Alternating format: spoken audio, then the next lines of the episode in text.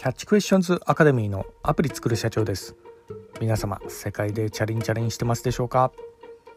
えー、本日はですね NFT でデジタルの愛を2740万円で落札というようなところで話の方をさせていただきたいと思います、えー、私のこちらの番組の方ではですね iPhone アプリを世界で売るための戦略というようなところでマーケティングに関するお話などをさせていただいております、えー、今回お話しするのはですね、まあ、とある、えー、インフルエンサーの方が、まあ、愛をね売り物にしたみたいなそんなようなところで、まあ、結構な高額なあの落札価格がついてるようなところなんですけど、まあ、それについて少し、えー、触れてみたいと思います、えー、なおですね、えー、私のこちらの番組はあの主に YouTube の方で配信させていただいておりまして YouTube の方はですね iPhone アプリの作り方ラズベリーパイによるリモートサーバーの構築方法仮想通貨のマイニングなど少し専門的なお話をさせていただいております。えこういったジャンルがお好みというような方いらっしゃいましたら YouTube の説明欄の方ですね。えそちらに番組リスト別に URL 貼ってありますんでよろしくお願いいたします。キャッチクエスチョンズまたはアプリ作る社長で検索していただくと出てくるかと思います。ではですね本題の、えー、NFT でデジタルの愛を2740万円で落札というようなところで、まあ、これはまああの日本ではちょっと考えられないかなというようなとことこなんですけど海を越えるとですねこの NFT の世界ではこう何でもありな時代が今こう来てるなというようなところを、え、まあ感じるようなところがありこのまあそもそもね NFT とはま何かというようなところから少しちょっとお話しさせていただきたいと思います。で、私の、YouTube の番組であの少しあの仮想通貨に関するお話などもさせていただいてるんですけど、まあ、この NFT もですね、このブロックチェーン技術を応用したものであります。まあ、のこれはあのノン、えー、 non-fungible token の略でですね、えー、直訳するとですね、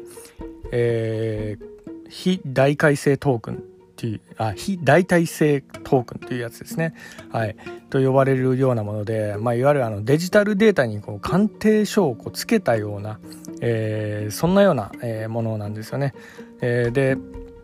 えー、言ってしまえばですね、あのまあ、世界に一つしかないような類のものっていうのは、まあ、大体この、N、NFT が使えるっていうような、まあ、そんなようなことができてしまう、まあ、いわゆる世界に一つしかないっていうことを証明するためのものみたいな、えー、そんなようなものなので、まあ、NFT の対象になるかなというような、え、そんなような感じなんですよね。まあ、あのブロックチェーン技術自体はですね、ま、世界にこう大多数のサーバーを立てて、えそれが、え世界に一つしかないですよというようなものをこう証明し合うような構造になってるんでね、まあ、あのこの、えーまあ、ブロックチェーン技術のこの偽造が、え、できないような仕組み、え、それを、えー、世界の一点物の証明書としても使えるんじゃないかなみたいなあの動きがありいろいろなものがですねこの NFT 化してるというような、えー、ところがありますね。で、えー、その対象になったのがですね今回ちょっとお話しする、え愛ですよね人の愛です。それが、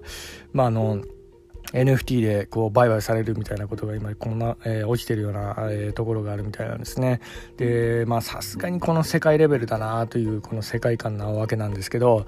まああのまあ、それが、まあ、どういうようなね意図で、まあ、こういうふうなあの売買に至ったのかなというようなところを少しちょっとお話しさせていただくとですね、えこれはあの米国のジャーナルインサイダーからの引用になるんですが、えーまあ、このそもそもなんですけどデジタルの愛を売り物にしたのはですね、えー、ポーランドのインフルエンサーの、えー、マルタ・レンテルっ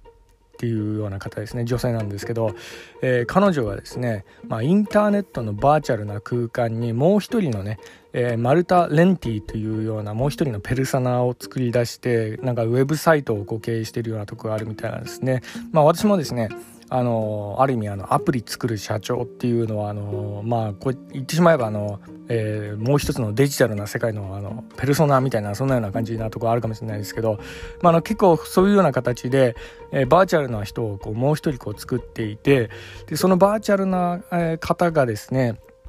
えー、その、えーえー、マルタ・レンティっていう、えー、女の子なんですけどその子が、えー、その子の愛ですね。それをこう NFT でこう売買にしようみたいなそんなような試みをやったそうです。でちなみにですね、えー、その愛をですねえーまあ、日本円で2740万円なんですけど、えー、落札した方があのできるお、えー、特典ということで彼女となんかねお食事ができる、えー、デートが、うんまあそれあの1回できるそうなんですけどね、えー、まあそれをこう獲得することができるみたいなそんなような、え、ことらしいです。まあ、あの NFT にね、え疎い、え日本人の、え、方々は、まあ、ちょっとね信じられないようなことかもしれないんですけど、まあ、これはですね、まあ、一つあのマーケティングの真髄をあらわにしているような、まあ、ことかなというようなところなんですよね。まあ、すなわちですね人はですね理性ではなくて感情で物を買うので、まあ、なんでねこの愛なんてものはまさにこの感情そのものであるので、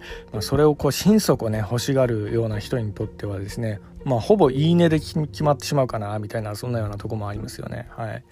まあのまあ、これにこう追随してっていう、まあ、こともあり、えー、美女とかねイケメンとか、えーまあ、それのあの、まあ、美形のインフルエンサーの方々はですね、まあ、これに追随してデジタルな愛を売買するような、えー、ことがこう増えてくるんじゃないかなみたいな感じでこう言われてたりもしておりますけど、まあ、のえー、やっぱこの NFT とこの愛っていうようなところはですねもしかしたら、まあ、結構あの、えー、相性がいいというか、まあ、今後この、まあ、売買の対象になってくるのかなというような、えー、そんなような感じもしますかね。まあただね、あの、ちょっと気になるのがね、えー、まあ、愛というよりか、これはあの、片思いな承認欲求みたいな、そんなような感じもありますけど、ただね、えー、こういった部分はですね、まあ、ビジネスにも、えー、まあ、少しこう、結構応用して使われてくるような時代がこれからも来るんじゃないかなというようなとこがあり、まあ、あの実際ね、まあ、こういったものの値段なんていう、まあ、そういったものはですねあのまあ、買った本人がですね、えー、満足であれば、えー、それでこう値が決まるようなそんなような世界なのでほぼこのいいねでねこう決まり合うようなそんなような、えー、世界観、えこれはあのまあ、すぐとは言わないんですけどやっぱの5年10年とかこう経って、えーまあ、日本にも、えー、その考え方が上陸してこの NFT ですよね、えーまあ、これの技術に関してはですね、えー、さらなるこう発展がこう、えーまあ、するんじゃないかなというような感じで私も見ておりまして、まあ、だからこそこの、えー、デジタルの世界の一点物っていうような、えーまあ、この考え方はですね、まあ、これからもマーケティングには結構、え、大切な要素になってくるんじゃないかなというふうに見ております。。まあ、本日はですね、えー、参考までに、えー、こういったあの、まあ、世界でねどういうふうなものがこう売買されているかっていうようなところについてちょっとお話の方させていただきました。えーえー、本日は以上になります。では最後にいつもと同じ言葉で締めさせていただきたいと思います。IT エンジニアに栄光あれ。